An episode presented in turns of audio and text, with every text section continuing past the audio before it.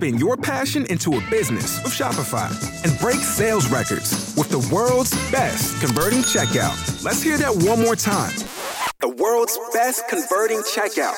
Shopify's legendary checkout makes it easier for customers to shop on your website, across social media, and everywhere in between. Now that's music to your ears. Any way you spin it, you can be a smash hit with Shopify. Start your dollar a month trial today at shopify.com slash records. Coming up on this week's show, Teletext Worms is real. A 90s classic finally gets a proper sequel. And we talk gaming manuals in 2023 with Rowan Fox Noble.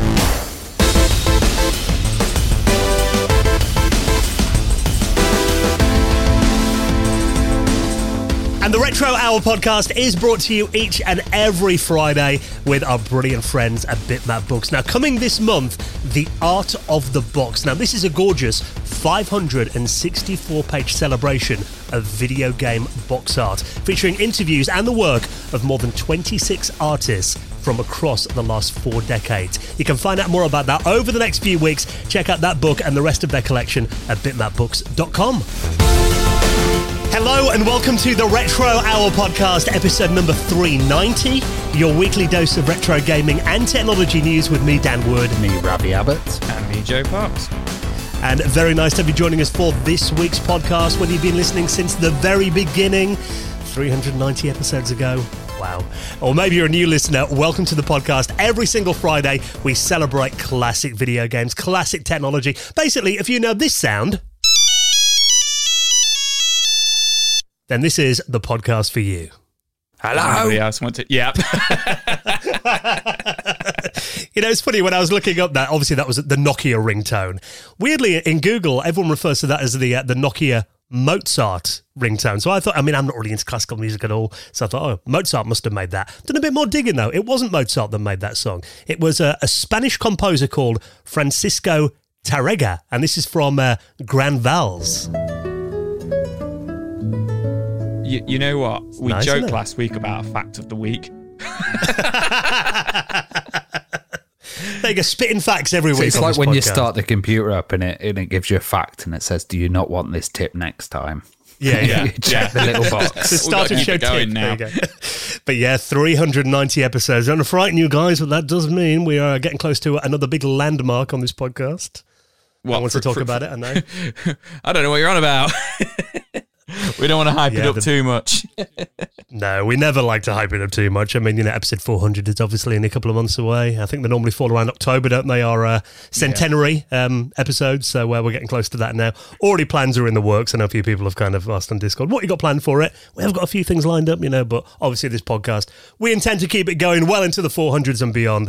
And uh, of course, keep bringing you incredible guests. And you think by the time, you know, it gets like 400 episodes, I mean, there were people that, you know, in our first 10 episodes were like, oh, you guys are going to run out of guests soon. But there is so much to do with retro gaming and technology to cover. There's so, many areas and like just interesting chats you can have. And I think it's amazing that we've got to this this far. You know, Hmm. there's a great kind of history of episodes that you can check through. You know, we've had so many guests that have been on, but we've we've even had guests that have passed and stuff. And Yeah. it's so important to kind of get these stories. And uh, I, I just really enjoy doing it. I enjoy doing it with you guys and also chatting with all of the people online as well. Yeah, we've got an incredible community around this podcast. So uh, long may it continue. And of course, we'll uh, bring you up to speed on what's been happening over the last seven days in just a minute. But you mentioned there, Ravi, you like talking about, you know, all different things, all different facets of retro gaming and tech. What about gaming manuals? Because they were such a big thing back in the day. And obviously, something that around the, I'd say, probably around the Xbox 360 and PS3 kind of time, that's when you opened game boxes and you found that rather than having a proper thick printed manual in there, it was generally just a, a sheet of A5 paper, wasn't it? They, they just kind of vanished, I guess, when online tips and tutorials came into gaming, but they were definitely a massive feature of video games back in the day. Well, also, um, you you say big there. Some of the manuals were the biggest thing in the box. You know, you get a huge chunky manual, loads of weight on it, and then a couple of floppy disks. Um, that's now kind of it's kind of gone. Sadly, you know, um, I, I- we we talk about it on this interview. Um, we've got uh, Rowan no, uh, Rowan Fox Noble, and he works for uh, Manual Booklet Prints UK, which is a wicked little company that he started where he's kind of printing new manuals for Switch games and stuff. And these are amazing little pieces. And he, he talks about how, you know, companies are saying there's been environmental problems with printing stuff. You know, uh, uh, they're also just releasing PDFs of manuals. Um, you know, it's kind of it's been removed from the from the video game world, but also, you know, even the Switch boxes have a space for a manual, and the little booklets that he creates are absolutely perfect to go in there. They look like they would have come with the original game, but he's not only just doing modern Nintendo stuff; he's doing indie games as well which is uh, really cool to see. And I got uh, Joe on this interview, of course, being the resident uh, Nintendo fanboy. Oh yeah, it was a really really fun chat. You know, first half kind of just being nostalgic with Rowan, which you know we we really love, and kind of like you say, talking about classic game manuals and kind of like we kind he kind of started his journey around the N64, but I got some Super Nintendo chat in there as well. Um, but honestly, these these manuals that he makes um, and tip books that he does as well, little notebooks and stuff. You you if you opened up your Switch case and it had one of them in there, you you would not question it. Like they are absolutely fantastic. Um, and, and, it was just a it, really really fun chat. So I'm really really appreciate you bringing me on that one, Ravi. It's it's interesting coming from the kind of Nintendo world because um, mm. I know with the computer we kept all the big boxes and stuff like that. But I, I do remember with the N64 manuals and stuff, and even the Game Boy ones, people would just chuck them out. Yeah. And, you know, yeah. you'd just have the carts left loose and the manuals and the boxes would just get totally disregarded. Like Joe's mum. Yeah, my mum. Oh, oh, yeah. say it, say it every year or so. Yeah. But you know what? It's interesting actually because you just said there, Ravi. Um, you know, Nintendo, SNES, N64, Game Boy, all cardboard, and a lot of them got chucked away. But big box PC generally got kept in quite good nick, and I don't know if that's maybe because they were just built a bit sturdier because they kind of have a bottom tray. But you hmm. know, PC guys had shelves. Yeah, PC guys had shelves, maybe, or just a little bit more sense about them, maybe. Uh, but yeah, interesting. I've never really thought of that before. I wonder if it's because you'd, you'd install it to your hard disk on a PC and often wouldn't need the floppies anymore. Oh, maybe. And you put the maybe. box away and, and maps yeah. as well and stuff. I used to remember getting great maps, and you only seem yeah. to ever get these things with like special editions now, and it's never never with the standard. So it's great mm. to see it, uh, you know, coming back for 2023. And I'm looking at his website, which is uh, mbpuk.net. Um, some of the, the manuals that he, he makes. There's one for Metroid Prime Remastered in here. He's done Paper Mario, um, The Origami King, Animal Crossing. He's done a player guide to that as well. The new Metroid so, Prime, yeah. Yeah, so I mean, it, it does look like. I mean, are these? Um, obviously, we'll find out in, in the interview coming up. I mean, are these kind of officially endorsed? How does this kind yeah, of? Yeah, well, we talk about that. we talk, we about, talk about, the legal aspects of it as well, because yeah. uh, you know what Nintendo are like. But you're gonna have to wait for the interview to hear about that. Though. Right. There's a teaser for you. So uh, he's coming up on the podcast in around half an hour from now. This week's special guest, Rowan Fox Noble of Manual Booklet Prints UK. Something we've definitely never talked about on the podcast before, but like we said, you know, it's really interesting to uh, cover all aspects of retro gaming and the amount of memories I've got, mainly of trawling through manuals when you know you first get the game and you might be on the bus coming home and you couldn't wait to get it in your machine. You just kind of have a look through, wouldn't you? Always open or, it. Or the pirate game where you desperately needed the manual. you didn't have it, yeah. and you had to borrow friends to work out how to actually play.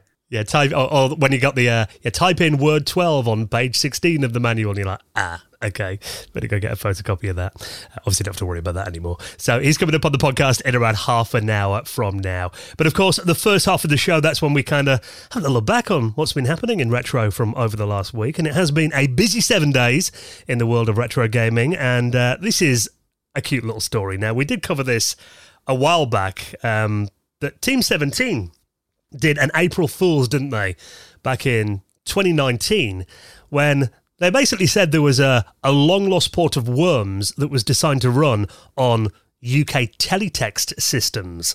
Now, back then, everyone was rather getting excited about it and thinking, oh, wow, there might be a, a version of Worms that's in like a. Teletext was kind of like ANSI art, wasn't it, really? Like you got on bulletin boards. And then, in other words, you know, it was all a complete prank because it was released on April 1st. Everyone clicked then, it was like, ah, it's made up. But it actually caught someone's attention, a programmer called Alexandra Group, who uh, decided to make this into a real thing. Uh, yeah, so this was uh, uh from the demo sceners, and uh, you know it's come from Evoke Party, which is absolutely awesome. A really, really good party in uh, Germany. I want to go one day, and um, this is quite mad because teletext I always associate with the BBC computers. Um, yeah.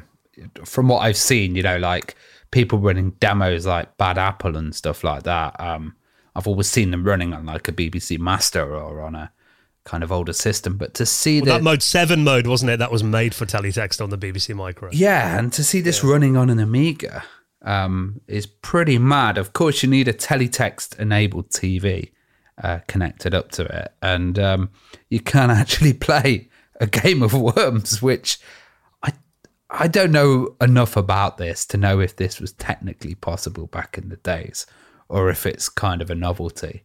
That's interesting you mentioned that because I'm looking at this now. I didn't realize it, it actually used teletext on the television then. I thought this was just kind of displaying out of the standard Amiga. No, no, you, you, you, actually need a teletext enabled yeah. uh, CRT. Yeah. Wow. That's crazy. So basically, it is a playable version of Worms that runs in teletext things. I'm watching this video now and it's got, you know, it's got suicide bombs in there. It's got the wind as well. You're controlling the characters and they've got the names above them.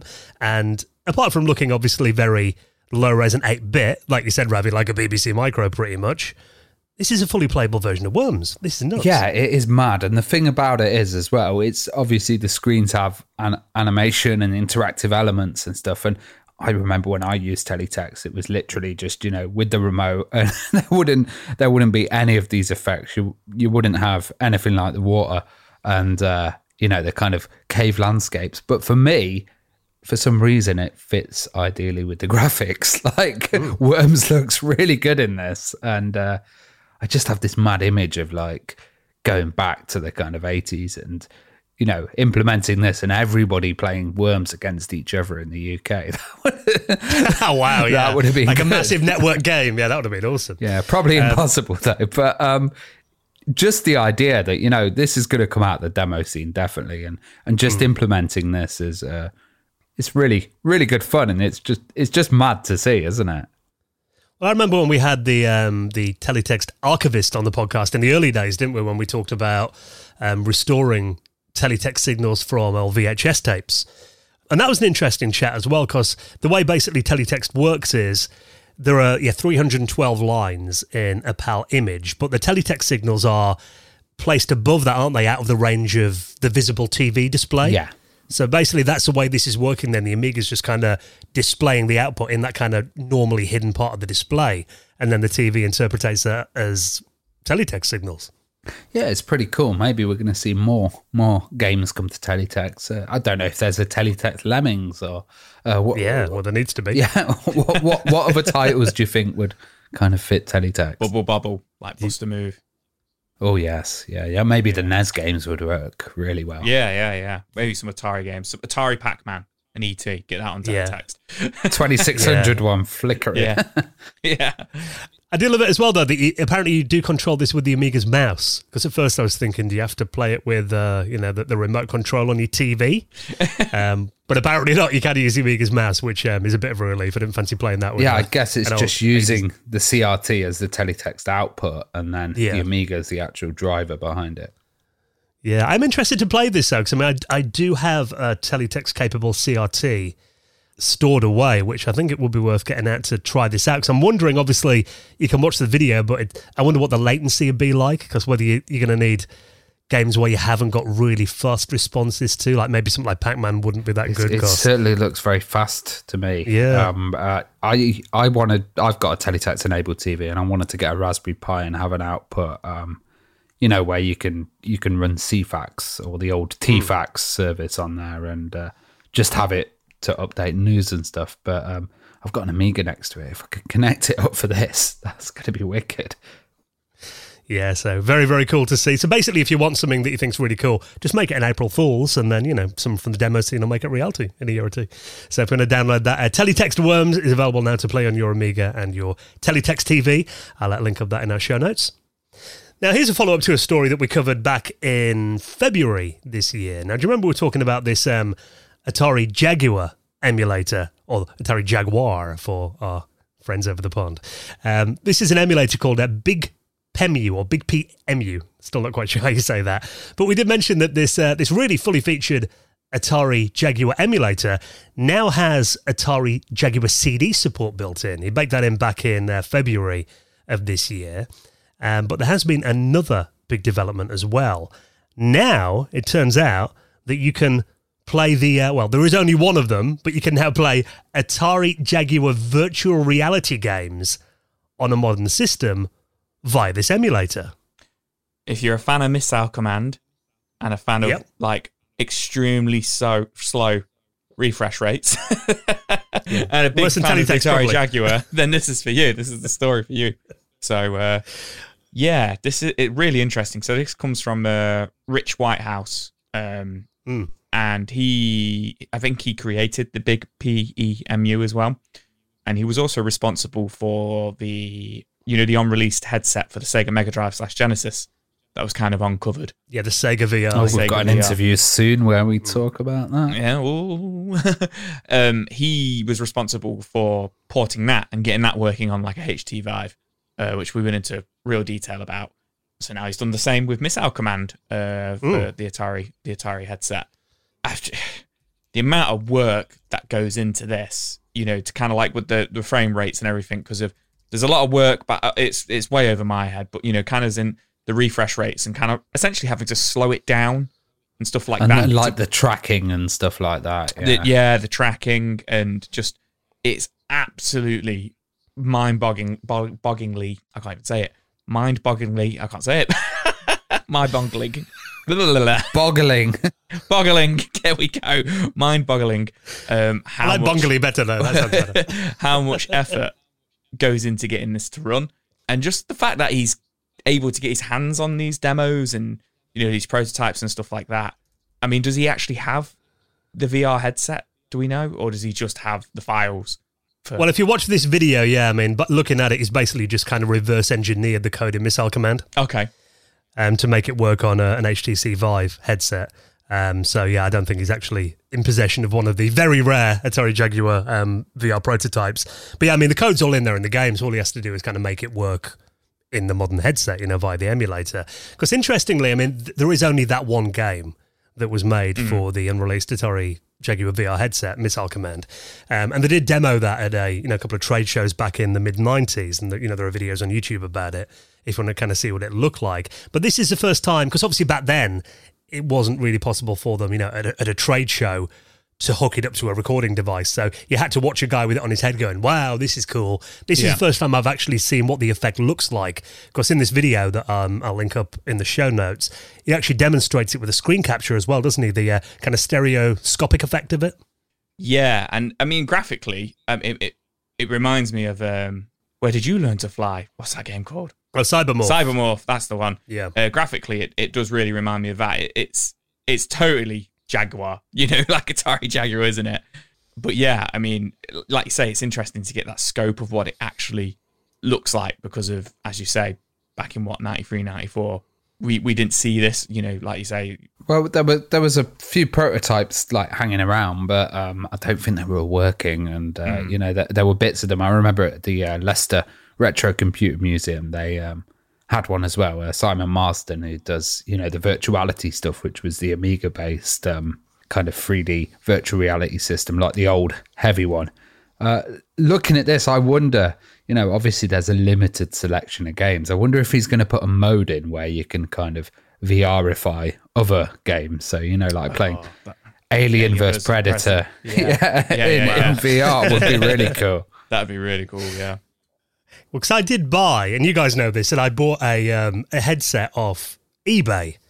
Uh, I think it was before Christmas last year, called the Dynovisor, and this is basically, I think, when they Atari scrapped the Atari Jaguar, the technology. Basically, they sold the technology to this other company. I've got a feeling there might have been a, a Chinese company who made this, um, and they released it basically to work with just you know PCs really. So so I mean all of pretty much most of the components that were in the Atari Jaguar headset is in this Dynovisor. So the only thing I think that's missing in there is kind of the head tracking. Mm-hmm. So it is possible to basically hook the Jaguar's output into the Dynovisor, which you can buy off eBay. Man, I got mine for about 150 quid. So most of the technology is in there, but it just means you've got to look around with the controller rather than moving your head you know, whereas the original Jaguar VR headset actually had the head tracking in there, I believe. But actually, he's managed to implement that using the modern HTC Vive. So you do get the full Atari Jaguar VR experience now via this emulator. So I do think it's very cool. I mean, obviously, there's only ever this one game, and most people probably won't care about it. But I think having a look at kind of you know what the the system was capable of, because if that had come out back then, I mean, I'm not sure whether it would have been a massive success, but it definitely would have been the first kind of home affordable virtual reality headset, wouldn't it? You know, decades before like you know Sony. So um, yeah, very very cool to see kind of what could have been. So you want to check that out right now, and obviously you can download that um, on the uh, the emulation for your modern machine. I'll link that up in our show notes as well. Now another follow up to a story that we mentioned a couple of weeks ago. We were talking about the the Micro Beast. You're quite taken by this, Ravi. This was a uh, basically a kit computer, wasn't it? An 8-bit kit computer that you build yourself, kind of in the vein of the old um, Sinclair machines from back in the, the 80s, like the ZX80. Yeah, yeah, I, I really liked it, and it was uh, compatible with the um, RC 2014 as well, and these kind of like little kit computers, and I quite liked it because it took took it back to that kind of nostalgic, um, you know, building a computer, and uh, thought it had a really good educational aspect to it as well. Well, the guys behind that, which is uh, feertech.com, they've now released a. Uh, this is kind of an add on for the Micro Beast, but also they're saying this has got a lot of potential. This is a new video card called the Video Beast, which um, is compatible with a lot of the old 8 bit machines like you know, the Z80, 6502, 6809. It said, you know, potentially lots of other 8 bit machines as well. And uh, really, this is a proper old school video card, isn't it? Because obviously, that's one of the hardest things to do, you know, when you're building a an 8-bit computer or you want to expand your retro machines you know video cards are not only quite tricky to get hold of in good working order or you know they often break down or you know people have used them until their kind of usable limits but you can emulate that using stuff like the pico or you know raspberry pi and stuff like that but having a proper dedicated 8-bit video device for retro machines and for kit computers like this I think it's a really cool little idea, and it's very small. This card as well, isn't it? I mean, you can fit this into the palm of your hand. Yeah, it looks tiny, and it looks like you know it can be expandable and used on all of these different architectures, which is pretty cool. Like, um, I like the idea that you can get extra screen modes and stuff by just clipping this card on, and you can probably use it for multiple uh, devices. But I guess you know, obviously, people are going to have to develop adapters for it and stuff. Yeah. Um, to have it kind of fitting in or hack it in themselves at the moment, but it's it's got stuff like uh, one meg, one megabyte of video RAM in there as well. It's um, yeah. you know, it increases the colors as well. It's it's got some higher screen modes. Uh, I'm not I'm not sure I quite understand it, but to me, it just looks like an old school video card, and that's cool. you know? Yeah. I mean, it's got you know um, fonts in there as well that are built in bitmaps. It's got sprites on board too. You know, titling in there, uh, 512 colors. It's got some older four x three resolutions as well, like 320 by 240 and 640 by 480. You know, for hooking up to proper old school CRTs. Do it like we used to. We can do 16:9 displays as well. Um, so really, I mean, this is a device I'm looking at right now. I mean, I haven't got a micro beast. But um, I'm thinking of this as kind of it could be a, a video card add-on for several other machines. I mean, I'll be interested to see if people get this working with like you know the BBC Micro or the Commodore 64 for example and then you mean that that kind of gives it a lot of possibility doesn't yeah, it yeah I'm, I'm looking to it's got a thing called the host board which is kind of clipped yeah. in and uh, you know the Micro Beast as well um, didn't have any kind of big output it was displaying in it in an LCD um, a little screen um, and well LED basically. But uh, this this clipping onto it has a like VGA output as well. Um, so I guess maybe you could implement other stuff in there like a HDMI or you know you can get yeah. custom boards, and this is probably going to develop a whole little market of these kind of clip-on ones. And it reminds me of when you know the um, Raspberry Pis first came out and people were putting them in the BBCs as as co-processors is yeah by that tube port yeah. Yeah it kind of feels like those kind of early days and then suddenly you know this is going to turn into something big. So um, i really like this idea. I think it's pretty neat. Yeah, and I mean, we, we've talked before about what you know big fans we are of this kind of hobbyist scene. Even though uh, you know some of this does look a bit too advanced for my kind of limited skills, you know, building a, a micro. But yeah, I think uh, you know j- just seeing this stuff out there and the possibilities, and then you know we'll obviously wait until someone assembles them all and then just you know writes drivers, then we can use them. Yeah, and cool. also it looks like it's got a SD card interface built into there as well, um, which is yeah. pretty cool. So you can maybe use it for multiple things. You know, this might become an all-in-one kind of 8 bit add on. Yeah, looks very interesting. So it's work in progress at the moment, but if you want to check it out, um, I'll put that and, of course, all the rest of the stories in our show notes at theretrohour.com or check your podcast app. Now, we've got some very exciting news to talk about in a moment. Um, just dropped at the time we're recording this, something I've been hyped for for many years. The Flashback 2 trailer has just landed, so we'll talk all about that in a minute. And some never before seen images from Sonic X-treme, that, of course, was that cancelled 3D Sonic game that was meant to come out on the Sega Saturn back in the day. So we'll chat about all that in just a minute. Before we do, let's take a second to give a massive thank you to this week's sponsor, and that is our wonderful friends at Notion AI. Now, uh, we talked about this before. I mean, Joe, you think about your morning when you go into work. You know, how many how many apps do you have to open on your your desktop machine in the office? I mean, I turn my computer on at work and I've got to go into OneNote. I've then got to open my Outlook. I then have to open my Gmail. I then have to open an app called CSM. I then have to open mm. Excel. Then I have to open Word. I then have to open Teams. it keeps on going. I then have to log into, uh, I, I, mean, I can't go into it too much, but another three or four apps after that. Um, and yeah, it's, it's, it's pretty frustra- frustrating to say the least. It'd be pretty good if I could put all of them, if not most of them, in one place. Well, this is where Notion comes in now. Notion, the guys behind it realize that this is a nightmare for all of us. I mean, I'm the same, you know. Too many notifications as well. Your, your digital life is scattered across too many different places. I mean, mm-hmm. you know, think of this podcast with Google Docs, email, yeah. you know, Dropbox, Trello, Discord, you know, all these different services that we have to log into and constantly update and everything as well. Well, Notion is a single space where you can think, you can write, you can plan.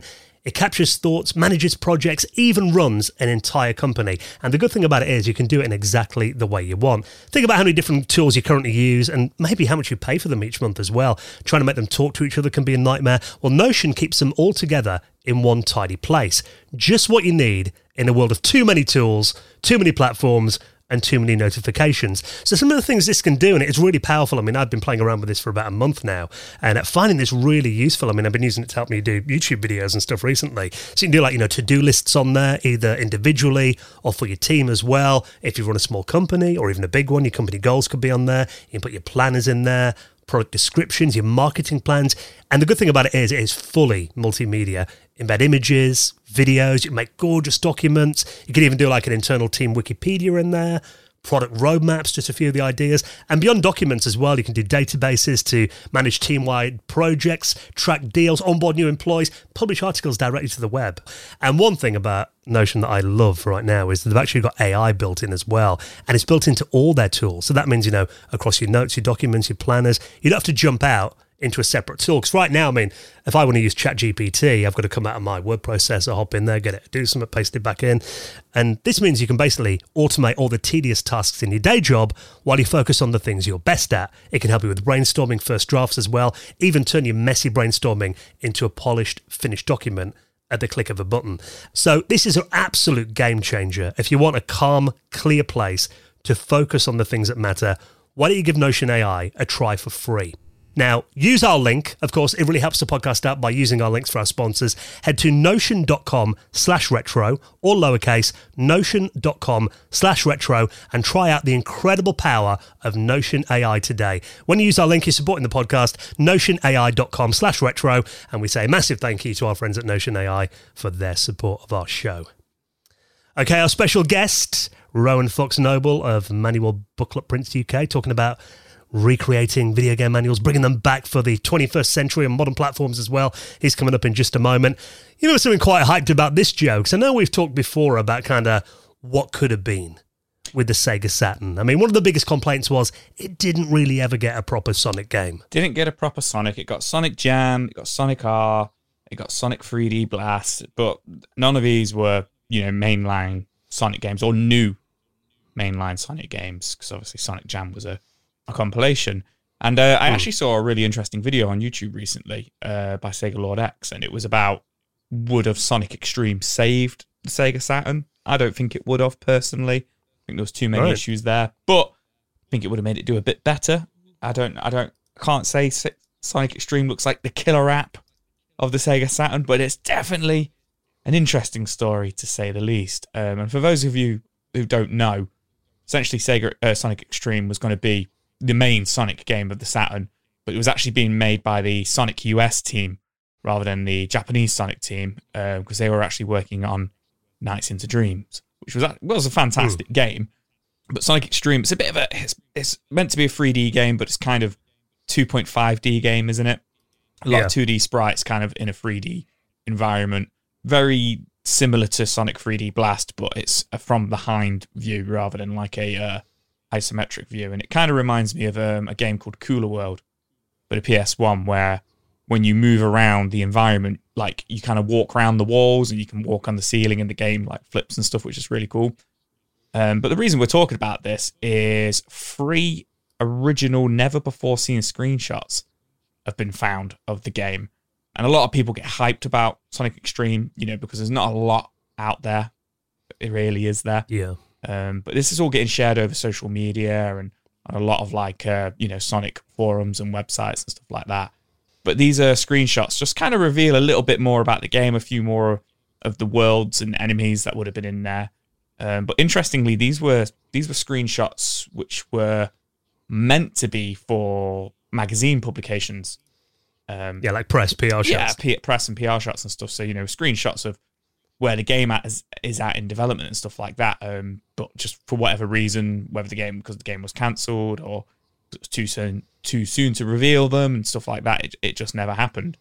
I'm not too sure where these have been leaked from. I'm not too sure. If- well, they, I don't think these have actually been leaked. This is from a, uh, I was going to say Twitter account, an X account. An X I'm doing the X in my hand right oh, now. Right, yeah. uh, called um, Sega Forever, which uh, I believe is actually um, officially a, a, Sega channel. Okay. So basically, it's one of Sega's um, social media teams. Oh, okay. Their kind of their retro tech team has basically shared this and said, uh, you know, these were meant to be screenshots, you know, for magazines and stuff. Um, back then, you know, there was meant to be the, the real deal, original screenshots of the game in action that were ready for a PR materials.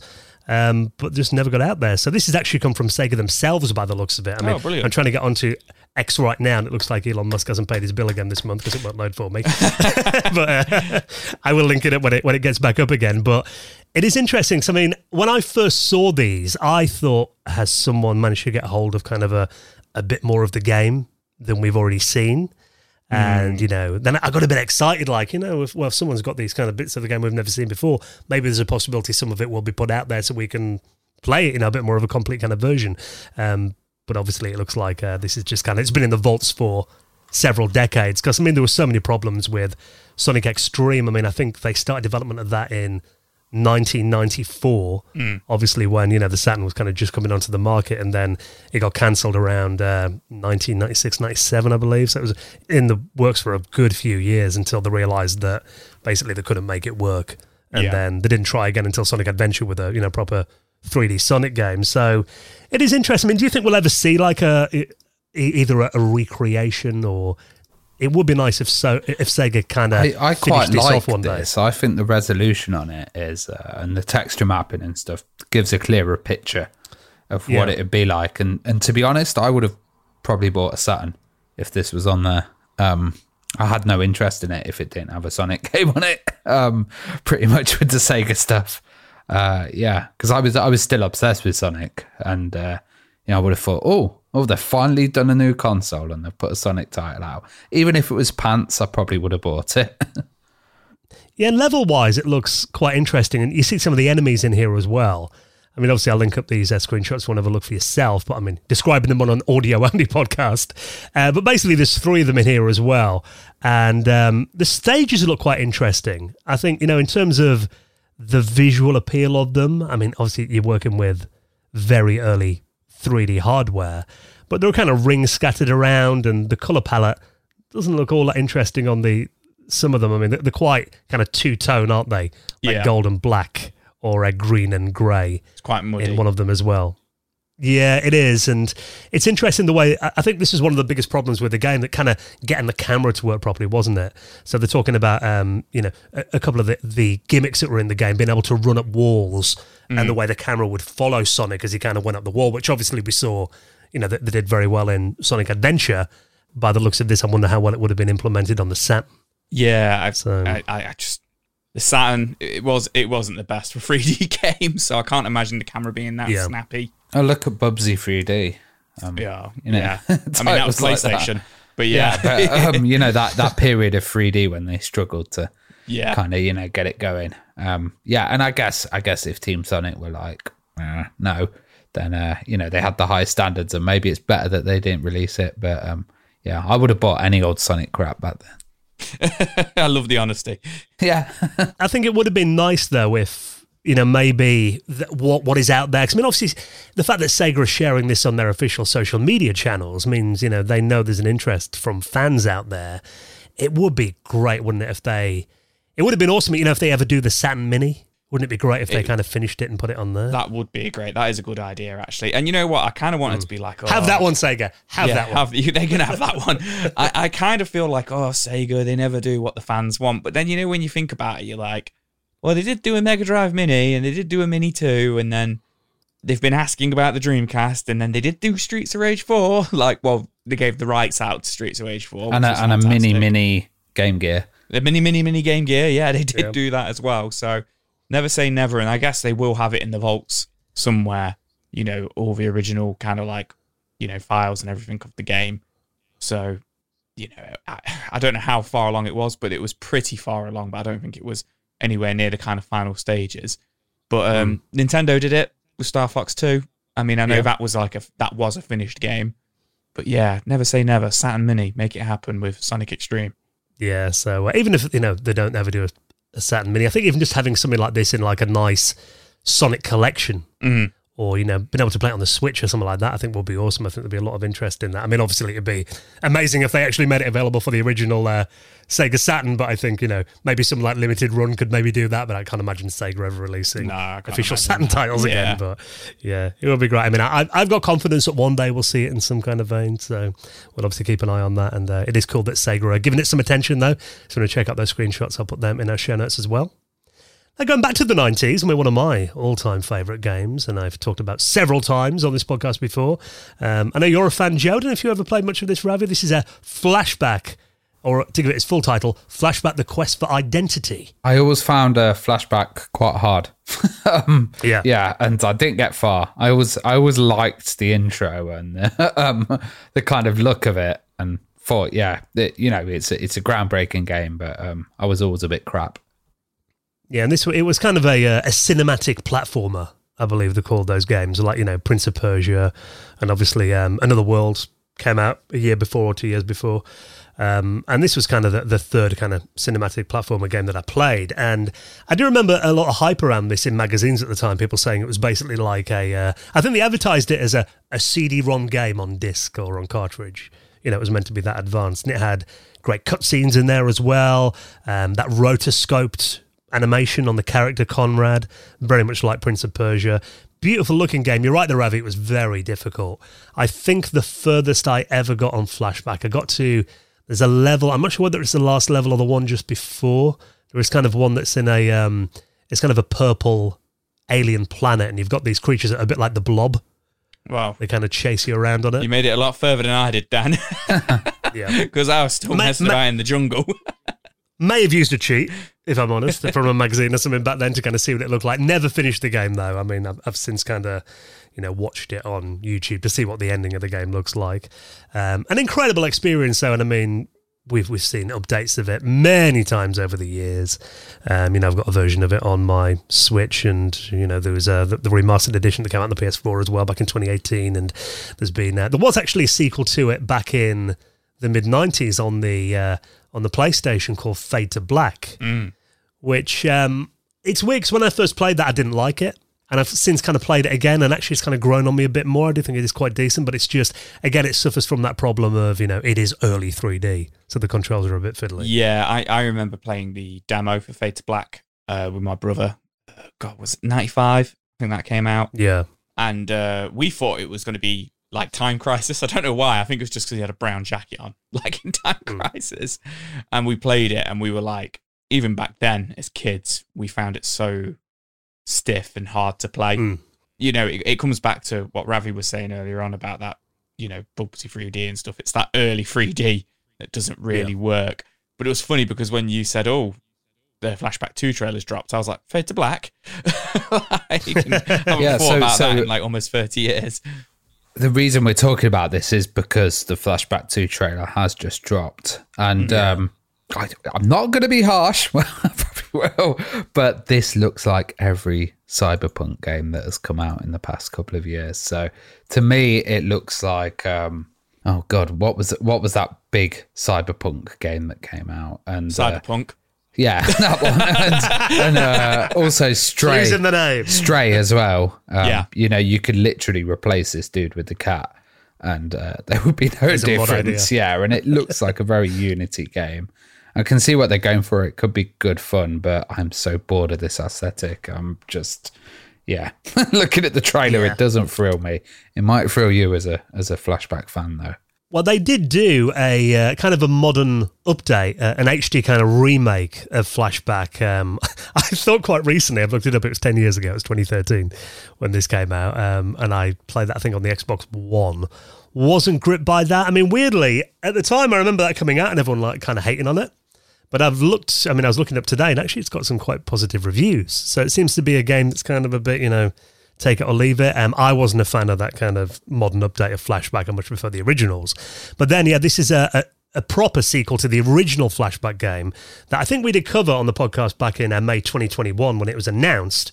And now, yeah, we've got the first look, the first trailer. They're calling this the uh, the new Washington trailer because uh, you take a tour of the neon dystopian megalopolis of New Washington in this exclusive action-packed trailer for Flashback 2.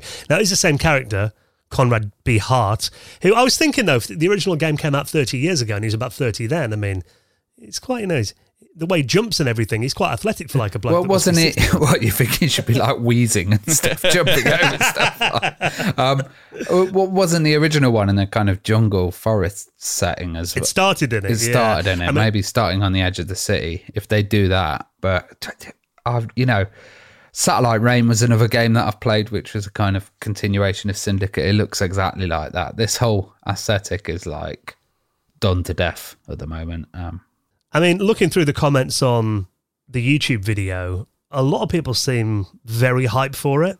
Oh yeah, I think it's Um, going to tick the boxes for the kind of nostalgic uh, uh, group and stuff, and I think it will sell and stuff. But um, it's not my cup of tea. I mean, it's very compared to the original game. It's very zoomed out. Yeah, So you know, the original Flashback is quite a tight kind of shot. You know, of the character. He Conrad seems quite in the distance for a lot of it.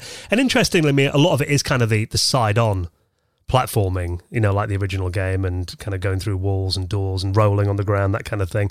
But there are, there are elements of it where it kind of switches into kind of behind the like third person kind of view, doesn't it? Where you kind of see over his shoulder yeah, Yeah. and you kind of walk forward. So it's, it's got a you know a few different kind of gameplay modes in here. I must admit, it, it's a really short clip. It's like less than a minute, and I'm not really quite sure how I feel about it yet. I'd like to see more of it. I mean, there was the official reveal trailer that came out um, at the back end of last year, which really was just kind of cutscenes. Really, it wasn't any of the gameplay in that. So this is the first time I've really sat down and looked at the gameplay. I mean, it looks like it will be a fun experience, but I'm not sure.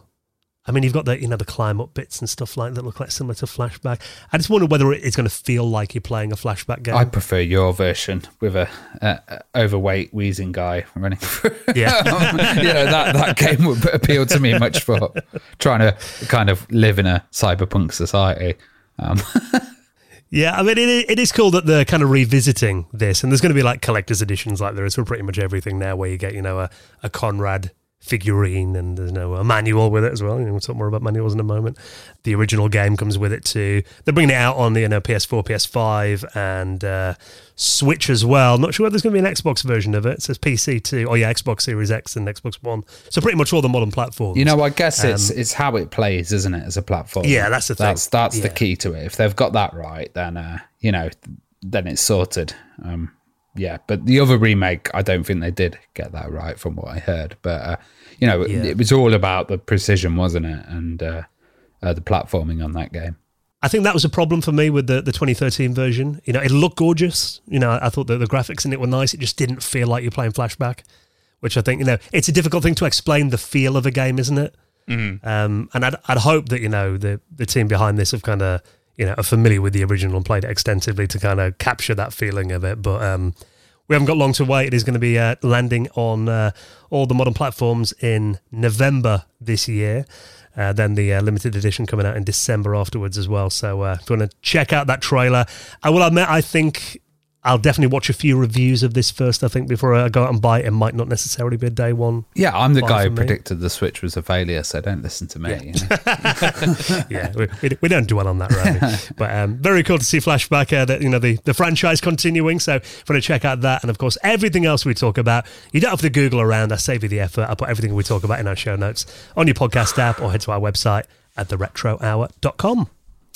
Okay, then we are going to be talking to this week's very special guest, celebrating Nintendo manuals, retro and new school as well, with Rowan Fox Noble. He's coming up in just a second.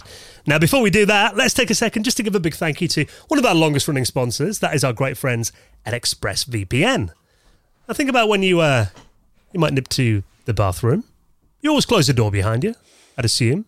Maybe Joe doesn't, but the rest of us do. Because you don't want random passerbys looking up, you know, looking what you're doing in there. So the thing is, when you're doing stuff online, why don't you protect your privacy there as well? Strange analogy, maybe, but that's what ExpressVPN is. Because basically, using the internet without a VPN is like going to the bathroom and not closing the door. Because, I mean, your internet service provider, they know every single website you visit. And what's worse, I mean, we've heard stories about some ISPs, particularly in America, who are selling your personal browsing information to advertising companies, these big tech companies who are then using the data to target ads at you. I mean, we've all gone online before and searched for something, then suddenly next day, you know, you're getting bombarded with adverts about that specific thing you were looking at. But ExpressVPN creates a secure tunnel encrypted between your device and the internet. So that means your online activity can't be seen by anyone, even your ISP. And uh, we all use ExpressVPN. Ravi, you even used it before they approached us, didn't you? You've been using ExpressVPN for years. Yeah, I just have it turned on on default. So basically, when I start up my laptop, it just goes straight onto ExpressVPN, and it's great because you know I end up going to hotels in other countries and stuff, and uh, connecting to Wi-Fi. You never know what their setup's like. You never know if Yeah. people can sniff your traffic and stuff like that. So um, setting up is really easy, and you can just do it on your phone, laptop. You can even have it on your router, so your whole house can go through the uh, VPN, which is just absolutely fantastic, and it offers that extra protection. And uh, you know, it's just one button basically. You select your server, you go onto it, and it's very fast as well. So we want you to try ExpressVPN for yourself, and of course, we'll get you great offers. Try three months of ExpressVPN for free on a one-year plan by heading to expressvpn.com slash retro, expressvpn.com slash retro. Get those extra three months free and help out the podcast. And a big thanks to our friends at ExpressVPN. Right then, next, we're going to be celebrating the world of video game manuals, old and new, bringing them back for the modern age with our special guest, Rowan Fox Noble. He's coming up next on the Retro Hour podcast.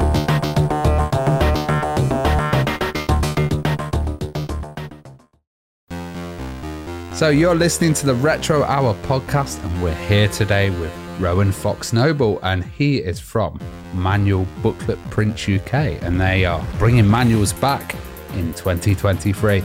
So how are you doing, Rowan? You okay? Hey there, yeah, not too bad. Thank you for having me. Pleasure to be here. Excellent. Thanks for joining us. And we have a, a question that we always ask our guests, and this is the first question. Okay. What was your first gaming experience that you remember? My first gaming experience, I I do remember actually. I think it was about six or so. Uh, it was getting the N64 with Super Mario 64 Oh yeah. uh, at I can't remember where. It was like a place that did just random videos, DVD. Well, no DVDs back then uh, at the time, uh, but videos and, and other sort of technical stuff. And my parents got got the box, the N64 box, and yeah, I remember setting it up and playing it and just being amazed, really, of how cool it was and trying to figure out how it all works and everything. It was uh it really just opened my eyes. And then the next game after that, Zel- Legends of Zelda: Ocarina of Time, that was uh that got me hooked really. There, So you were definitely a, a Nintendo fan and of that generation. I, I would say so. It's the only one that I really knew uh, or really remember playing, and and I just fell in love with with the games, and it kind of I just kind of stuck with it from there.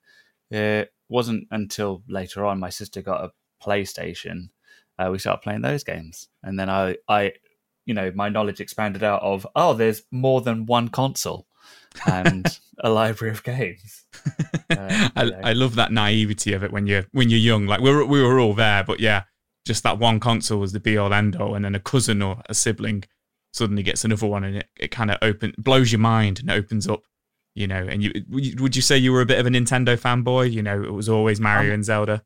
Yeah, I mean, I'm always a little bit of a Nintendo fanboy. I think because it's such a childhood, mm-hmm. um, sort of you know core memory uh, yeah. of me.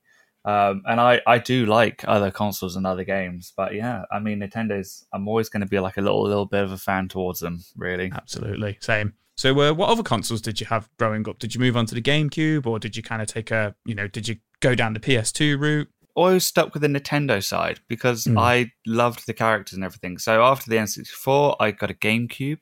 Yep. Um, and then I sold my GameCube so I could buy a Wii because that was the one where my parents were like, "You have to, you know, have your own money to to buy yeah. this type thing."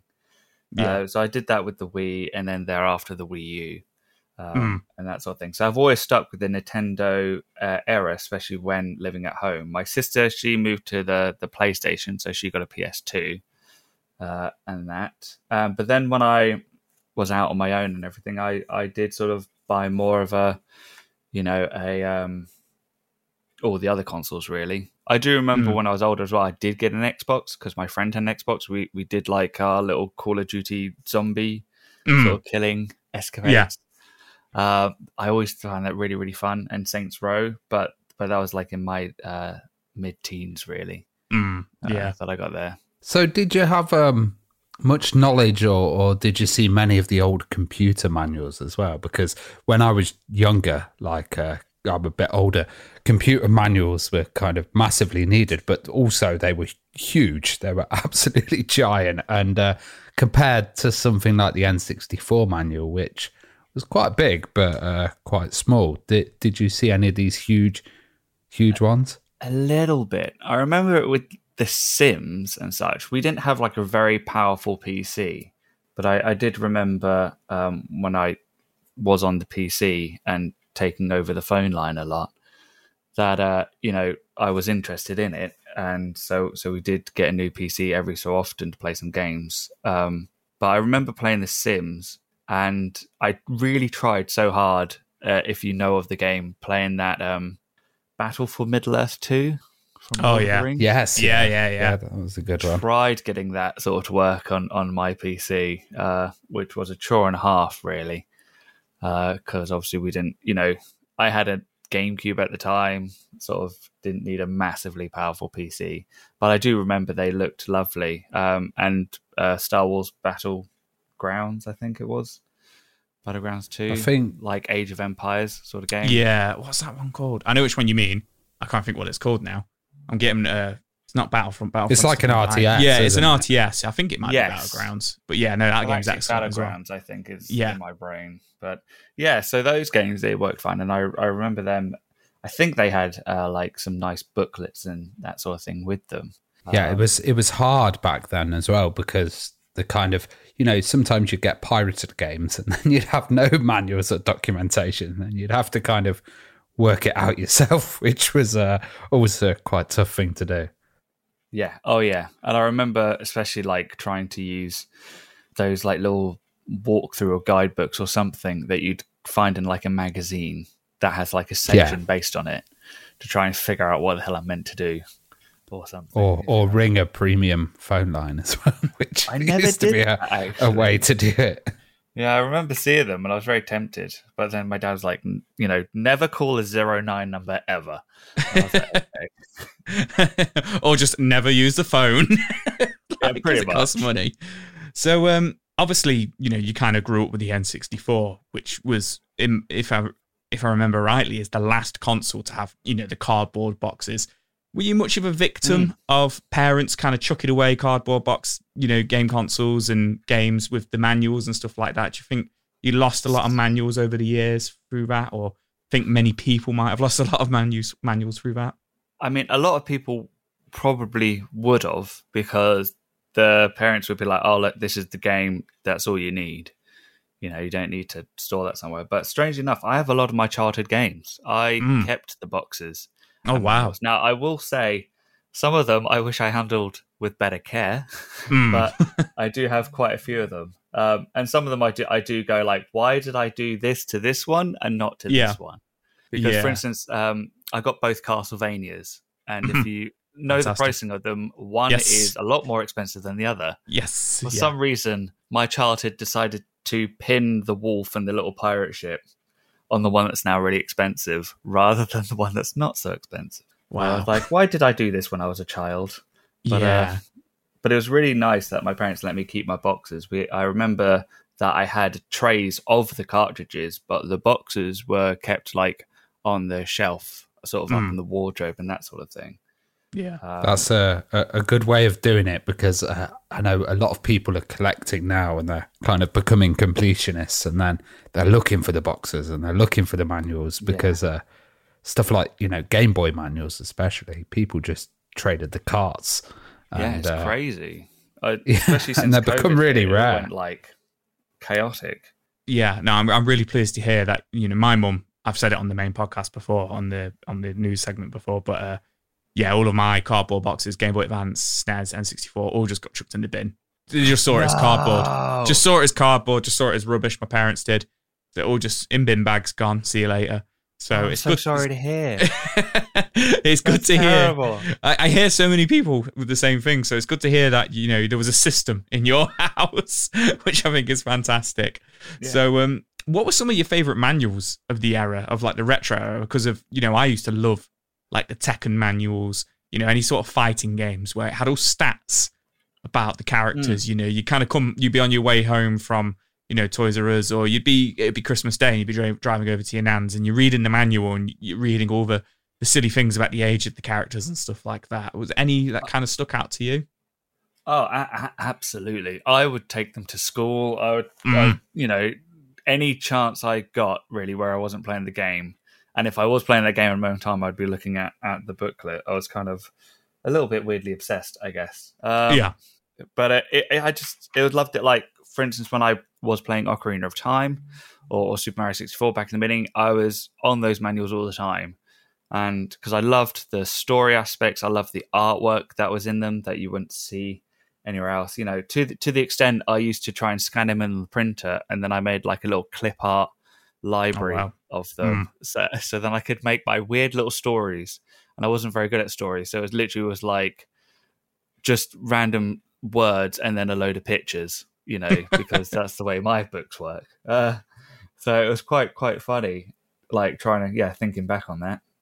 But I yeah, think, there, was, um, there was those Smash Bros. I loved Mm. looking at, at that yeah, that sort of manual. And then later on, you get like, you know, obviously you get the GameCube era, and they're all very different and diverse. You know, some of them were really thick as well. Like I remember Conker's Bad Fur Day. That was like a a differently binded, massively thick uh, Mm. manual. But yeah, Diddy's Kong Racing. That was lovely Yeah. to look at.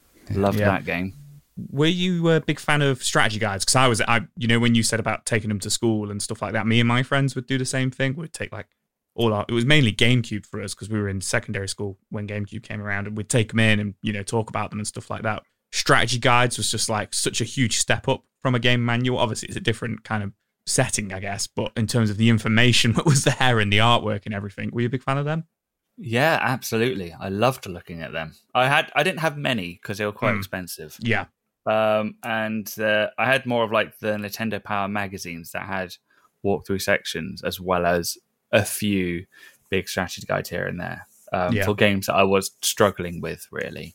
Um, but yeah, they they just look so beautiful and amazing. And funny enough, those those are one of the things actually that later on I did not keep, if that Mm. makes sense yeah, like I kept the games in the boxes and that sort of stuff. But yeah, the the walkthrough guides or the the magazines, I think after a while when my room was a bit cluttered and needed a thing, I was like, oh, I'm done with this.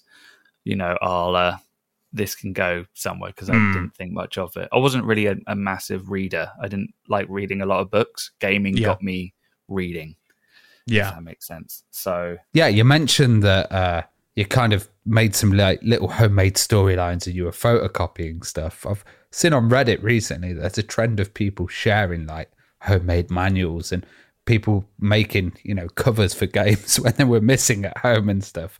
Uh, have you seen any examples of those? Yeah, I mean, there's a whole like Reddit for like you know um, Switch art covers and everything that are different, or you know, uh, well, just a whole library of them for different consoles. I'm like, that's so cool. It looks you know a lot different, a lot better, and then people make their own inserts, uh, especially when like Breath of the Wild came out. People were making like their own little. Here's my notebook of all the things I want to do and keeping my progress in tabs and stuff, and they're all different and diverse, and it was really really cool and it kind of inspired me then to go the way I went with how I how I did some of mine. Mm. Uh, but yeah, I've I've seen it uh, sort of dotted around. Some people making like little digital versions and digital copies and that. And it's I, I do think it's really very unique and it's very clever and it's very personal to that person as well because Mm. you spent a surprisingly a lot of time making it, if you Mm. know what I mean. Like, Yeah. and depending who makes it, it will always look different from one person to another. How how you go approaching stuff and and whatnot. So, yeah, it's really really cool when when sort of you see that. And it kind of like, you know, I didn't see it too much when I when I first came. Well, I saw, I didn't see any like available that I could get, if you know what I mean. It was Mm. mostly here's what I've done at home, and and stuff. And um, if I wanted it, I would have to do the whole thing myself, if that makes Mm. sense. I couldn't Yeah. just grab it. But you know, I did. I did start doing something for Super Mario Odyssey at home, just just with my home printer and stuff, and then sharing it. Other people are like, "Oh, well, you know, I'd love one and stuff." And I was like, "Well, I don't mind printing you one and sending it off and that sort of thing." What one thing I loved was, uh, you know, it was kind of like gamers adding their own things in there. So I remember, you know, buying games off eBay and finding cheat sheets like slipped into there or stuff written in the back of manuals as well. Um, do, did you find any of that kind of stuff when you were collecting? Yeah, yeah. A lot of games I get secondhand, and especially in the notes page or something. Uh, I remember when I got like a, a GTA game for uh, like I think it was my Xbox GTA Four, for instance, it was secondhand, and yeah, they had like all this sort of like you know little tidbits and secrets in the back, you know, or on, even on some N64 games, you had the classic sort of like Konami code. Yeah, yeah, or, the level codes. Yeah. And I remember getting the cheat sheet books as well, so then I could write it in. You Mm. see, so like GoldenEye, I knew how to make them have massive heads and whatnot. You know, I Yeah. was, I was there. I was. I was there for that, man. Seen some stuff. so, um, how do you think the dis- disappearance of kind of like physical manuals from modern games is impacting the gaming experience? And when did you kind of notice that we were losing manuals? Uh, okay. Well, I'll go. I'll go with the. I'll go with the second question first because it's a short one, probably. The Mhm. I noticed it more in the Wii U era. Mm. That PS4, uh, Xbox sort of one, Wii U sort of thing. You'd buy it and there'd be hardly anything there. Wii U Yeah. kind of had a a digital manual that they didn't really advertise. Yeah. and even that it was you had to scroll a lot. It, or or figure out something. It wasn't as easy to access. Mm. um so so especially in that era end of the 3ds era they didn't really have much you know uh sort of um to add. So that's that's when i sort of noticed it start phasing out. And then obviously you then have the latest generation at the minute um or the current generation. Yeah they don't have anything at all Mm. you know you're lucky to get an ad so Yeah. it's kind of in in AAA especially it's not not there anymore which is Mm. a bit of a shame uh, and um they you know they obviously say it's environmental and that sort of thing which I think for a massive company you can make something environmentally friendly and still have it you know Yeah. with the amount of recycling and reusable stuff we go through nowadays it's not that m- not too much extra for them uh, shall I say um, Yeah. but I think it's because they'll have longer tutorials. They'll hold the hand more Mm. uh, because they don't have that barrier in sort of hardware or storage anymore. But Yeah. that to me then kind of like I remember playing Pokemon Legends and all that. You know, I made a manual for that. It was great, but I think it was like a two-hour tutorial really because I was still learning new stuff a couple of hours in. yeah. And I was like, if you have to hold my hand for two hours, like I want to get to the good stuff Mm. you know like and that's kind of what a manual gave you it kind of like look this is what this is this is kind of the backstory this is what you're getting into so the Yeah. tutorial section if there was any it would be much shorter and Yeah. then you can get into the good stuff If I'm Mm. sort of still going through a tutorial, like a couple of hours in or or whatnot, then uh, you know, uh, I'm kind of lost the interest a little bit, if that makes sense. Yeah, that, that totally makes sense. And I never really looked at it from like that because for me, it was, I, I completely agree with you, kind of Wii U, Xbox One. That was kind of the first generation where manuals were just, they were done. I remember the back end of like the Xbox 360 and the PS3, we were starting to, you know, the, the, the later Call of Duties on those consoles Yeah. were just coming with a spine card, you know, a card in there with Yeah, exactly. Yeah.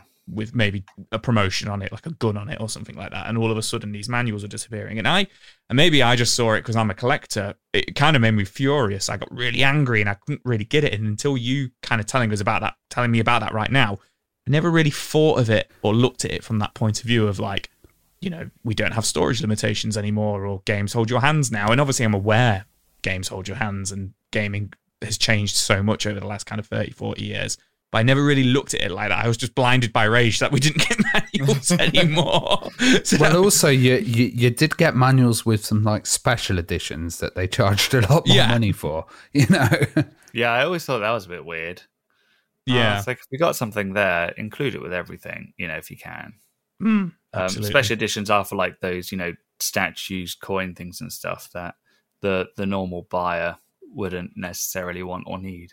So let's talk about your journey into creating manuals uh, for you know for video games. So you mentioned you kind of like you did the Mario Odyssey one and stuff there. What Yeah. inspired you to start it? What was what was tell us this journey then? Uh, that's a very good question. Well, yeah, so it was inspired by just buying a Switch, Mm. uh, and I kind of opened up Mario Odyssey to play it, um, and I wanted to flick through to get an idea of what what it was about. But I just opened it up, there was nothing there, and I was like, "Well, that's a bit annoying, shall we say?" uh, but uh, yeah, so so I wasn't too happy about that. Uh, yeah, and, it was just and the weird thing, the weird thing about Switch cases is they actually have like a spot to, you know, put a manual in. They've got those little clips in there. Yeah.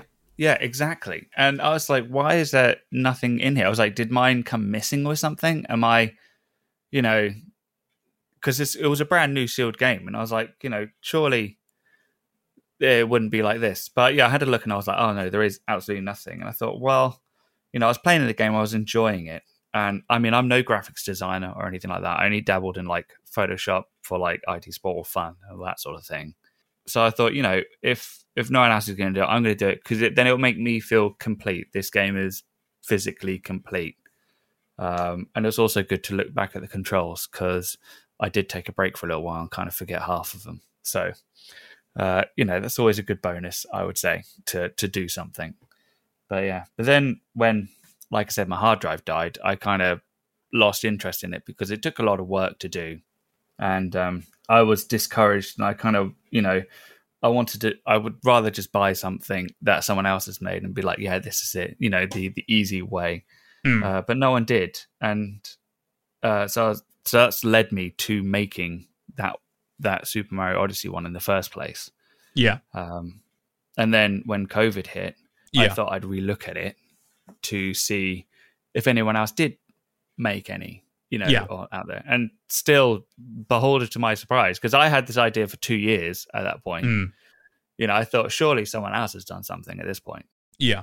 Uh, but yeah, no one else still was from what I could find or see or do anything anyway, you know, on Etsy or browsing the web and that sort of thing. So I, I went, you know what? I've learned a bit in the couple of years with my f- l- weird Photoshop skills and that sort of thing. Uh, Mm. and I saw on some of the, because Zelda was out for, you know, quite a few years, Breath of the Wild, and people were like doing these really cool, like companion books and everything looking really fancy. And it was in my brain for like a little while. And I was like, you know what? I really want to make something like that. And I've kind of dabbled in it before. And seeing as there's nothing out there that I can just put in a case, I'll make that while remaking the Super Mario Odyssey one. Mm. Uh, so I don't lose the will to live because I still had Yeah. the booklet physically. It's just there was no digital counterpart, if that Yeah. makes sense. Yeah, yeah. So so yeah, so I kind of remade one while while doing the other, um, with uh, you know some some friends uh, sort of chatting and, and live streaming, uh, and that sort of thing. And then I I made both of them, and I I was like, hey look, I made one too, and it fits inside the case on like a Facebook group. And then it kind of like people were like, "Oh, please, can I have one? That's really cool," and blah blah, and it kind of went from from there essentially. Mm. Do you, Um, do you think like the Switch having a an actual physical card or, or cartridge, uh, whatever they call that little thing, um, do you think that actually helps rather than having you know like a an online digital download with uh, stuff like you know certain models of the Xbox and the PlayStation Four? Oh, what with like the booklets and everything? Yeah, yeah, creating them like is that why you targeted the Switch? Well, I, I targeted it because it's the main console I have and use. I do have like a PS5 and that, but I always find I'm playing Nintendo and Switch a lot more. Um, and I was enjoying the the game a lot. So because I love the art style and everything of some of them, you know, Mm. even though I love some PS5 games and some are very unique and awesome, a lot of the AAA ones kind of just look all the same graphically wise, if that makes sense.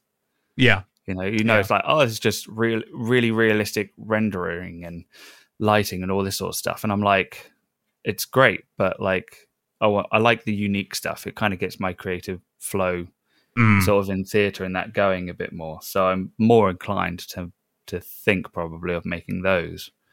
Yeah. Um, and then I forgot really what the question was about to answer properly.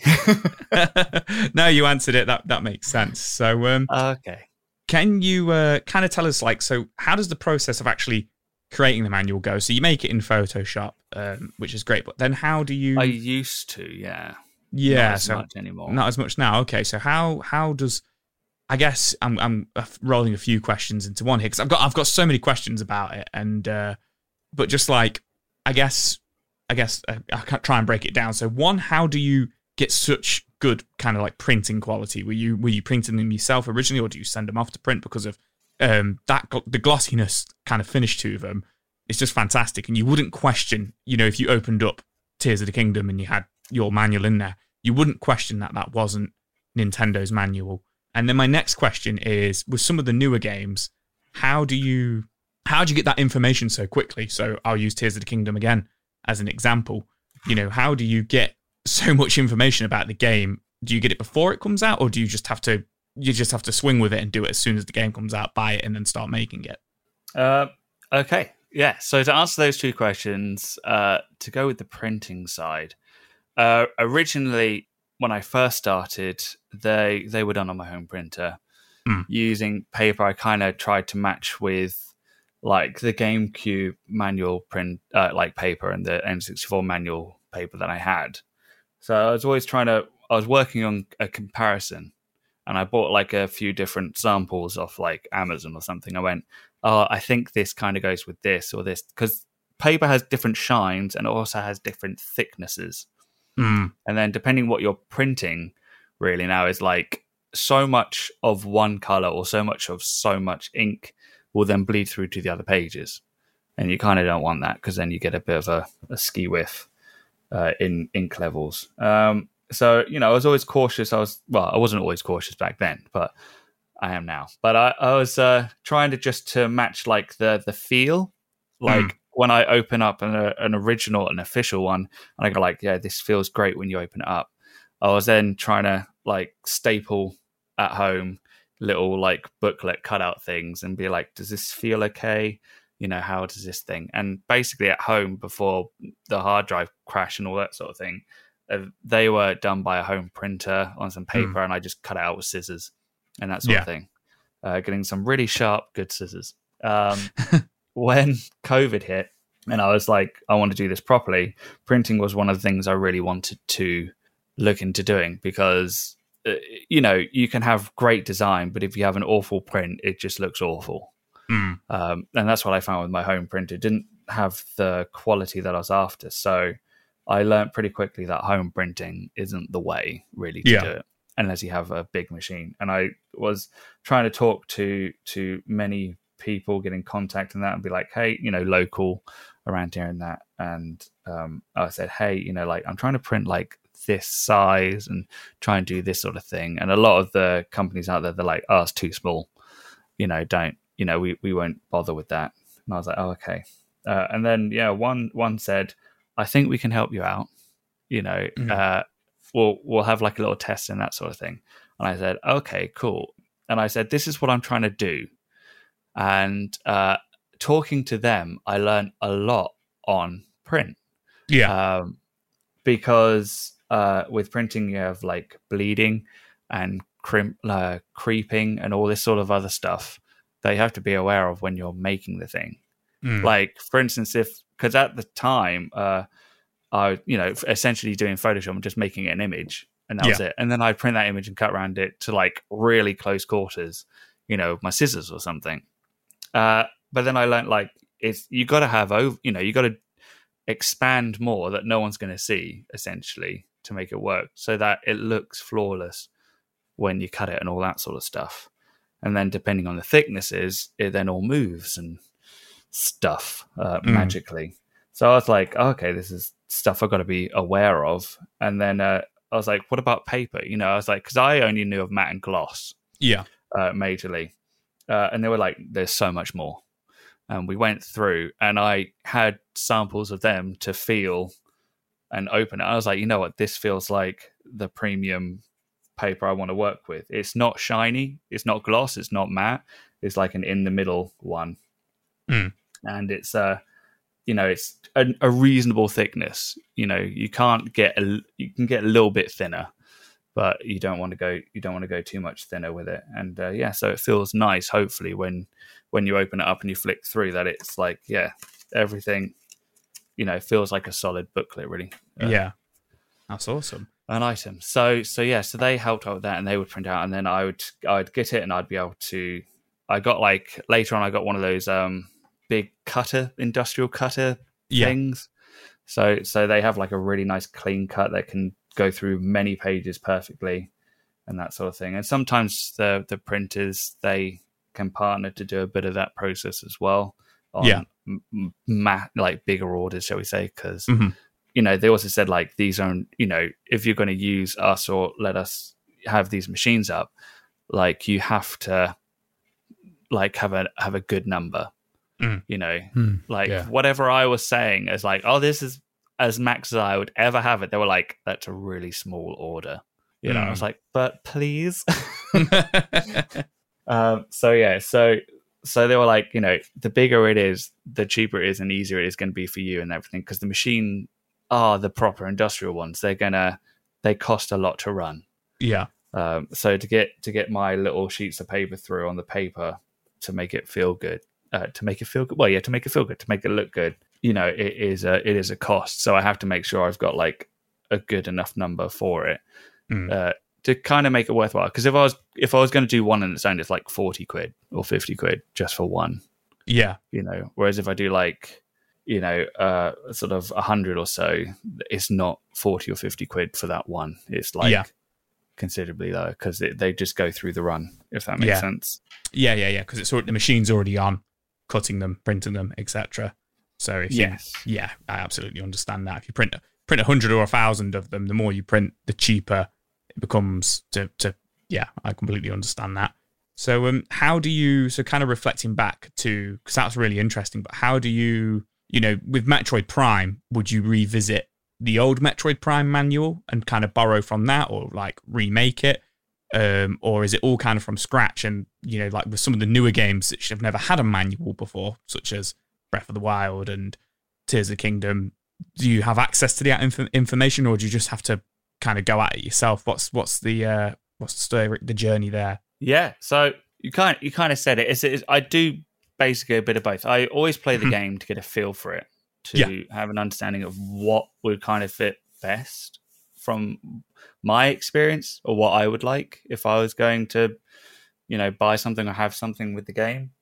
And um, for ones like uh, Link's Awakening, Skyward Sword, uh, Metroid Prime Remastered, you know, having the old reference material and trying to recreate that is amazing. You know, Mhm. it's so good to be like, this is what it looks like. I'm going to try and make it look like this, but I'm also going to try and modernize it like the remake did. Yeah, So, uh, which you know, you think how how can you do that a little bit in a way, but uh, it is a weird one. Um, essentially, for uh, Link's Awakening, uh, the whole sort of like blue sort of theme of the game in the remake Mm. I applied that to the manual rather than the like red Game Boy uh, sort of manual. Yeah. Um, but then also like I recreated all the original screenshots.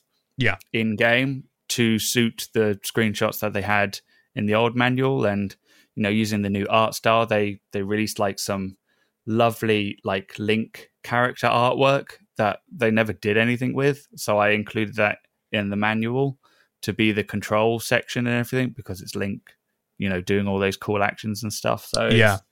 you know, it's kind of like all the original material for those sort of ones are kind of there, and you like side by side, you can see like, oh yes, you know, there it is. That's that's it. If you know what I mean, that's the old manual, but it's got a new, modernized sort of like, you know, this is the remake though. Mm. Um, and with Metroid Prime, you know, there's a- a- areas where uh, some of the backgrounds are like really blurry because they're ro- low resolution. So I've kind of like um, being able to use sort of tools and sort of ways to like upscale and recreate them a little bit to suit some of the uh, concept work for the enemies and that sort of thing rather than the low poly ones and stuff Yeah. so it kind of blends blends a lot better. Um, it's stuff like I that was- for for those ones, and other games like Breath of the Wild. That's all about exploration. So when everyone else was making mini companions, I thought that would suit better. Mm. And also, I had it on my phone, and I kept deleting the data every time I cleaned out my junk. So it was really frustrating. I was like, I want something where you can just open it and it's there, and I can continue Yeah. from where I left off yeah. um, I was you know. But yeah, but Metroid Dread, I inspired that from the old SNES manual, yeah. uh, the old SNES one. Uh, so you Oh, got, like, right, the yeah. big side Metroid text and all that sort of thing. yeah. Um, but playing the game, you know, especially looking at stuff like the UI, you know, how the loading screens and that sort of thing look, it gives me an understanding of like, you know, this is what they're after, if that makes sense. You know, this is how they make it function. And so the manual or the booklet kind of reflects the look of the of that with Mm. the game. So that hopefully when it's complete and it you know you flick through it, it it doesn't have that disjointedness. It's kind of like it looks as official as it could be while being unofficial. Yeah, it does. Like I said, I've, I've said it before, and I don't want to sound like I'm brown nosing too much, but you wouldn't doubt it was from Nintendo if you got that in Metroid Dread, and I think you've captured that so well. And Well, I think it's it's really, am- like it's oh, amazing how quick you get them out as well. like I'd still be working on it right now. like that's Metroid Dread's been out a of you to while. so. Yeah. Is there um do you have any sort of plans? Because one thing I used to love, along with manuals, and maybe this is a little bit more SNES era, so I might be going a bit too old school for you, but you know when you used to get maps and kind of like storybooks with your with your games as well. You know, often you would get and maybe GTA is a good example where you'd get a map of the Yeah. uh the entire, you know, world that you're playing your game in and stuff. So I guess like Breath of the Wild and Tears of the Kingdom would be good for that. Have you got any sort of plans to do that kind of stuff in the future, or is that maybe a little bit too much? I have dabbled a little bit. It's kind of hard to like. I love good big maps, and I remember some of them like Skyrim being like a fabric map, and I thought that was really cool too. Yeah, And yeah, so so with with some of them, uh, for instance, like uh, the Fire Emblem Three Houses one, I thought it'd be really cool to have like a sort of map with it. But the the cost of trying to get that sorted, it didn't seem too great yeah, overall. Like I would lose or or like make nothing really it was a too much. If I included it for free. Mm, And then if I had like a hundred of them or something made, and then had to charge like an amount to make it bearable, you know, okay, yeah, uh, I don't think anyone would really buy them. yeah, Like it's kind of that weird thing of like if I was like a proper, you know, the company people and I could get it vastly cheaper and discounted, it would be great. But at the minute, I haven't really found anywhere to do it well. I- Mm. In the sense of like it's not just a piece of paper, Yeah. You know, because you'd want it to be something that's like something different than you can do at home, if you know what I mean. yeah, yeah, absolutely. What's the response from the community been like towards your work? And I was wondering if you had any any odd requests as well to do like custom manuals for people. It's been absolutely crazy. It's been like crazy in the sense of like so heartwarming and just overwhelmingly amazing. Like never expected it at all. The moment it sort of like started and then this journey started, it, everyone's just really been so um, you know, so welcoming, so loving and everything like yourselves as well. You know, when you say, you know, because I try and do the best I, I can with them. And then when you say they do look, you know, like they fit well and stuff, like the goal that I was trying to kind of make is there. It just fills me up with so much joy and, and stuff because, you know, it's like that's the highest praise that I could ever get, if you know what I mean. Like something that is, you know, something I've made looks it uh, looks official type thing, if you know what I mean. Um, yeah. So, yeah. So the whole whole community has been so loving, so welcoming. I mean, you get the odd one or two that that start going with the, you know, Nintendo lawyer sort of aspect and stuff, or uh, I, I was going to ask about that office. actually. yeah. So Nintendo are, are quite aggressive. um, have you had any uh, uh, stuff from them at all, or uh, what? What's your plan with that? Um, I think when when I, if I remember, when I made quite a few, I kind of wanted to send them an, e- uh, an email saying like, "Hey, you know, is it okay if I do this type thing?" But I never got a reply like years ago. So I kind of, to the best of my ability and friends, we we looked up our UK laws and, and that sort of stuff here, and the area of where I'm trying to hit with them should be okay. Like I'm no certified lawyer and that, but I've spoken to some solicitors and that sort of thing, and they haven't told me, "Oh my God, never speak to us," blah blah blah, and that sort of thing. So I only well, assume that's, that, that's that the the same sort of understanding is there. Um, yeah, essentially, it, it, only bases solely though because I make them custom. There, there's no official material for instance. So if Nintendo started making manuals again, I would have to stop, or I couldn't make one for that game, if that makes sense. Well, uh, I was wondering, exists. I was wondering, have you been approached by any indie game studios to produce uh, manuals for their titles? Because there's a lot of like indie titles that are starting to go out on the Switch.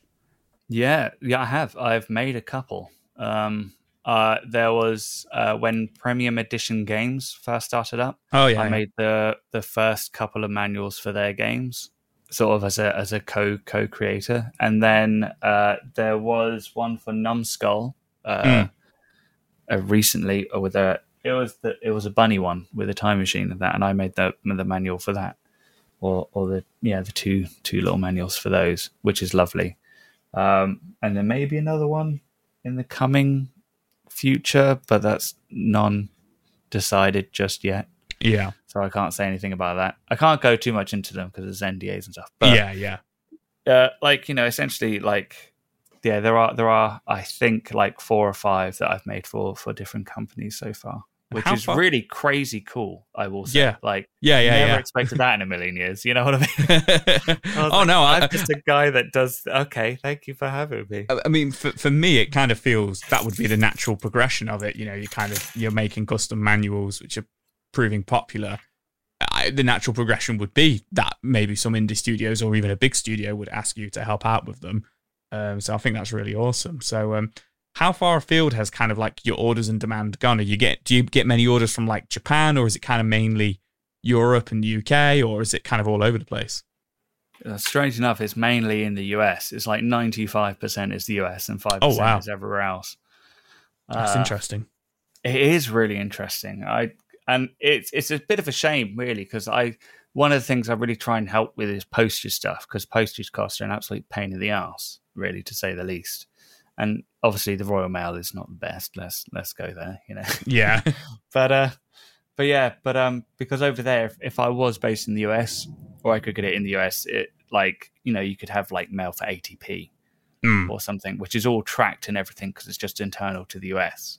Whereas for them, it's like a minimum of four pound twenty or something like that, and that's not even tracked. If you want tracked, it's like a tenner, which I think is absolutely insane to get any tracking at all. Would you ever consider like uh, doing regional variations, like you know, a, a Japanese translated one? Uh, I would if there's enough demand for it. I know a lot, like for instance, a lot of people want like a French version or um, Spanish uh, and that sort of thing, and that's one thing I really want to try and work on. But for for some because I have eighteen now. Do I? How many is that? One, two. No, I'm not going to count. But you know, I have like I have them up on my side uh, on here because I think it was quite nice in the new office. But yeah, but uh, a lot of them, a lot of people would love like regional specific. You know, one French, one Spanish. Mm. You know, maybe something like that. And I'm like, that's so great, but I'm not fluent in any other language, which only mm. makes me have to say like, oh, I have to pay someone to translate it, which might be best with like a proper company or something. I, you know, but then they pay pennies per a word, and some manuals have like five thousand words in them. So then you're paying like four hundred quid for one translation of one manual when you have sixteen of them, and then mm. all the other stuff. To you know, and it's like if there's enough demand there, I, I definitely would never you know, say no to it. And it's something I'm constantly always looking into because I feel like there could, but I, I, you know, it's quite quite a large thing to do. Yeah, you know, because translating a manual can doesn't take up all the time, but you have to reshuffle all the wording and everything to make it fit. Yeah, and also then that takes away time of of making a, a new one or something yeah. as well. So it's kind of a very fine line of trying to sort yeah. something out. I hope I do sort something out, but yeah, yeah. yeah. And then obviously I got postage and everything on, on top, which is uh, another thing. I mean, speaking of big projects, and we kind of touched on it earlier on would you ever consider, you know, a strategy guide, creating your own strategy guide, or would that just be too much of an undertaking? Do you think? Uh, I feel like a strategy guide a little bit could stress me out a bit too much. Mm. Uh, I mean, I know someone because I worked with their Metroid Dread strategy guide because um, they asked me for to do the art assets for it, you know, like the boxes and that sort of thing uh, with their program. Um, I'm seeing how much like you know text and how much research has to go into it and stuff. You know i i struggled a lot with tears of the kingdom uh, yeah. trying to get that out. I literally didn't sleep for like yeah. three or four days just playing it. Um, because i you know if i was doing like a mini companion thing i needed to know pretty much mostly everything that's in there. And then obviously there's a lot of search of online stuff. And uh, i feel like with a manual you can have like because not every manual is perfect. Even some of the old ones have like imperfections and stuff. Yeah, you know, you can have a revision and that sort of thing to to have like a you know as a hundred percent as it can be type thing. And you don't have to be a hundred percent in a manual, but with a strategy mm. guide, it's a walkthrough. You have to be yeah. correct and hundred percent. And I mm. feel awful if I had this big book and I charged like 30 quid for it and everything like that, saying this is how you're 100% the whole thing, blah, blah, blah. And it's not. Yeah. You got something in that, there completely wrong. Or one little thing that makes the game 99% complete. Yeah, exactly. Yeah. 99.9. And you're like, oh, yeah. for God, you know. And so, yeah, so that, that kind of would, uh, would, I think, stress me out a little bit, especially when you're, because with strategy guides, you know, if you bring out a strategy guide now for like Mario Kart, no one's going to really buy it.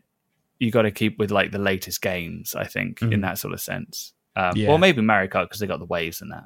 Yeah. But if you know what I mean, like an older game, you know, because, and also then you do have some official ones. So it's like, how do you go about competing with an official strategy guide to have someone buy your strategy guide, if you know. Mm. I. I was wondering if you ever considered kind of, you know, looking back at the past and going for maybe a SNES manual and updating it and adding more information in there, like a kind of Redux version for some more vintage systems.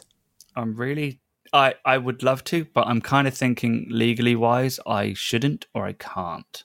Because um, some of the older manuals, they still exist. Yeah. And I would be true, competing true. with a yeah. product that's existed. That is the only problem. I think the only reason why mine work is because there's no official thing in existence. You're not, you're not copying anything or ripping anything off, are you?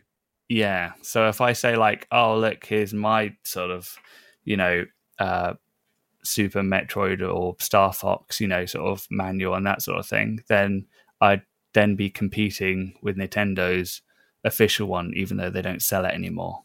Mm. And then they could be like, let's shut you down or something. Yeah. And I think yeah. that's kind of why some projects for some other people might have failed in the past. I'm not sure because obviously no legalities going up, but it's something I don't want to risk. Yeah. Because one of the sense. caveats of where I try and aim them legally wise is that um it doesn't affect Nintendo's revenue or anything. Yeah. So if I did release something that already existed, and they buy mine to not buy uh, whatever they could ever release, then you know that that would be affecting that. I think in a negative way, or could be Yeah. seen as it. So Yeah. I guess it would be um, bittersweet as well if uh, I, I doubt this would happen. But if Nintendo suddenly turned around and said we're bringing manuals back for all of our Switch games now, it'd be like okay, that's wicked that they're coming back. But with what you've just kind of said in reflection, it, it, it wouldn't be good for business, I guess. Hire Well, I me. mean- That's what you'd say. yeah, that is what you would say. Give me a job. Yeah, I'd be like, "Hi, I I made a manual. Uh, can I work with you?" Uh, that's, that's what I would try and say first. Uh, Yeah. but then it also it would kind of be co- like really good in a way because you know, hopefully that you know aspects of of me making these or it becoming known it, it's got to Nintendo or something to bring them back. You know, Mm. like otherwise, if no one did it, because you know I'm not the only one that does it anymore, uh, which is quite cool. That other people have made other Switch manuals and that sort of thing, which is really really cool. And it's um, you know, it's it would show that you know these things aren't missed and people do really want them with their stuff. So, uh, our final question for you is kind of what's your vision for the future of your shop? And uh, is there any upcoming projects and new manuals you're particularly excited about or what you can tell us about? Oh gosh. Uh what am I excited for my shop in the future? I think just to keep surviving, Mm. really. That's Yeah, yeah. kind of always the aim, you know. I'll always say uh, when we speak about Nintendo lawyer stuff, like they're a massive company, they can shut me down at any point. and I hope that I ca- can be in their graces of the good books and keep going. Uh, and you know, hopefully they like what I make, and I make more uh, to the to the best of my ability. Uh, you know, I'd love it if I could keep going, making more, and having the the library grow uh, for people so they can complete their little physical cases um, and sets. As far as new manuals come, to be honest, I'm at a, a bit of a catch up with some orders and stuff, so I haven't actually started anything new just yet. Um, but I'm excited for a lot. Like, there's a lot on my list that that people suggest for me and everything. I'd love to do like a Splatoon two and three. I'd love to do the Pikmin series. Um, you got Super Mario Wonder coming out as well as the new Luigi Mansion 2 and such. You know, so it's uh they all they all look great and I'd love to love to get to them, you know. So the next one I don't really know exactly off the top of my head what it would be. Well, uh, before we end, I was just wondering how can our listeners uh, find out about your manuals and where can they see them online? Uh, they can see them in, in two places. Um, they have uh, an Etsy, which is a bit more expensive because of Etsy fees and such, but that is mbpuk.etsy.com. Or they have my website, which has just recently been revamped and reopened, uh, which also houses like events that I'll be at live and, and everything else, which is quite cool in case they don't want to pay any postage and see me live to pick them up there. Um, and that is mbpuk.net. Well, Rowan, it's been fantastic uh, having you on. Thank and you. long live the manual. Ah, long live the manual.